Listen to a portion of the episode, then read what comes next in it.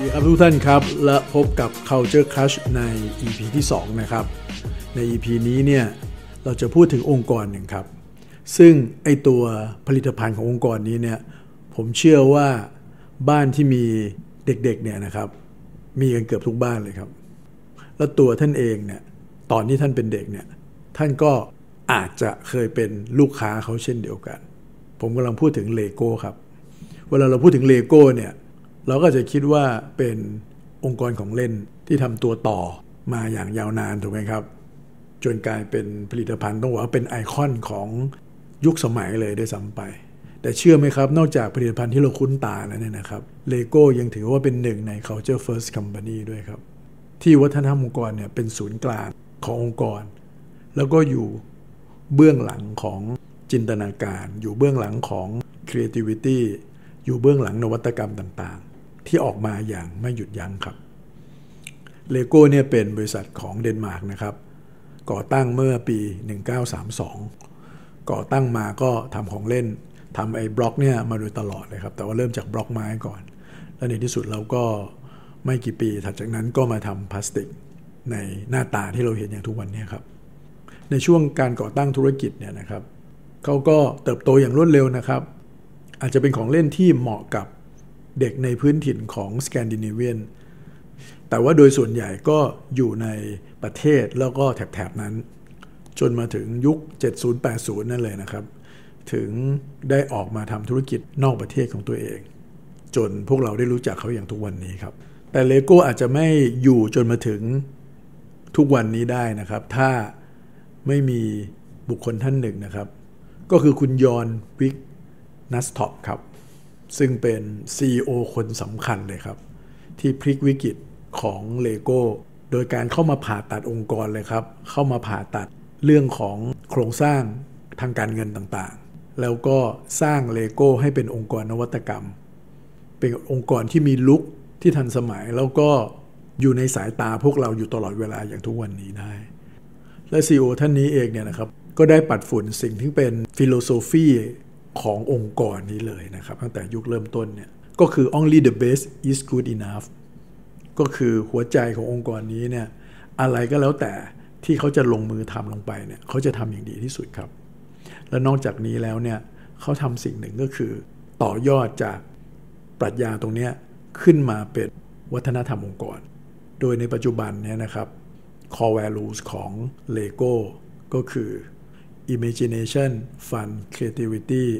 learning แล้วก็ quality quality นี่ก็คือมาจากดั้งเดิมเลยถูกไหมฮะ แต่ตัวอื่นๆนะครับ ไม่ว่าจะเป็น fun creativity imagination หรือ learning ก็ตามเนี่ย มันสะท้อนถึงความเป็นตัวตนของเลโก้ที่ชัดเจนมากเลย และเนี่ยน่าจะเป็นเรื่องสำคัญที่เราจะคุยกันในวันนี้ สิ่งที่น่าสนใจก็คือว่า เราจะเห็นใช่ไหมครับว่าพอเราพูดถึง core value ขององค์กรเนี่ย เราก็จะ หมายถึงสิ่งที่มันถูกใช้ในองค์กร สิ่งที่มันเป็นวัฒนธรรมขององค์กรเป็นหลัก แต่พอเราเห็น core values พวกนี้แล้วเนี่ย เราสัมผัสได้เลยนี่คือสิ่งที่ลูกค้าเขาก็ได้สัมผัสเช่นเดียวกัน มันคือสิ่งที่มันถูกสอดแทรกเข้าไปในผลิตภัณฑ์ที่มาถึงมือของเด็กๆ เช่นเดียวกันถูกไหมครับนั้นมันสามารถจะใช้กับองค์กรก็ได้ แล้วก็สามารถที่จะเอาไปใช้กับสิ่งที่เราต้องการให้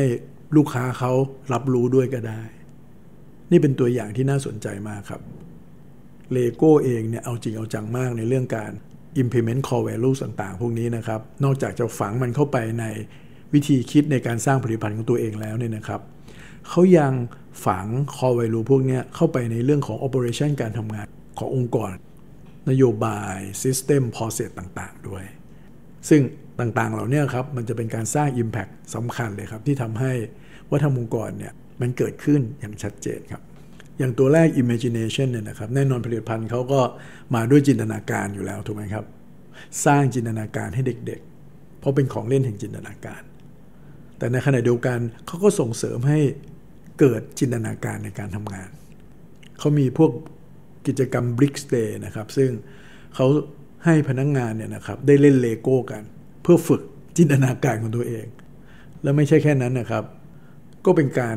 ให้พนักงงานเนี่ยมีโอกาสได้สัมผัสกับผลิตภัณฑ์เราก็จะได้ช่วยกันนะครับ ไม่ใช่เป็นหน้าที่ของ R&D แต่เพียงอย่างเดียวแต่ทุกคนในองค์กรเลยนะครับ มาช่วยกันดูซิว่าเราจะพัฒนา Product ของเราเนี่ยให้ดียิ่งยิ่งขึ้นไปในยังไงบ้าง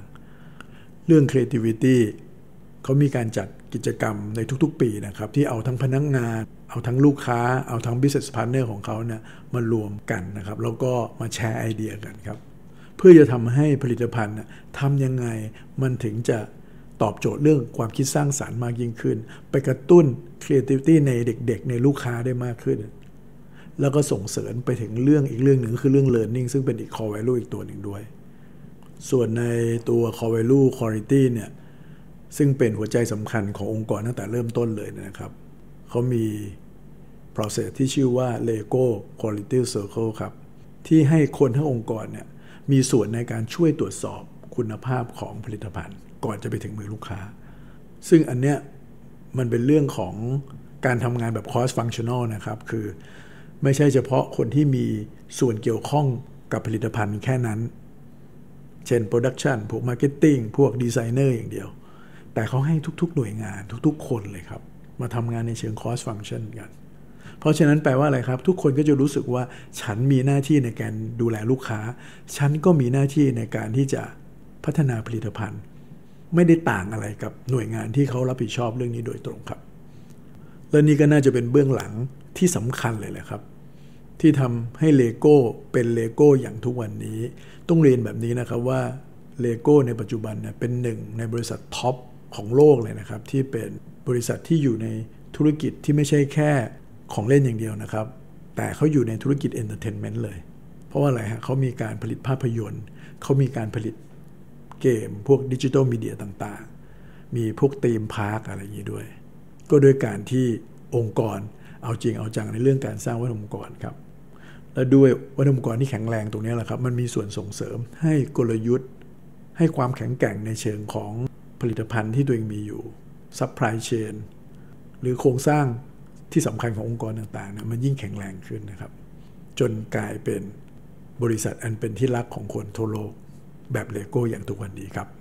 ในคราวหน้า ผมจะมีโอกาสได้พูดถึง Culture First Company อีกองค์กรหนึ่งครับ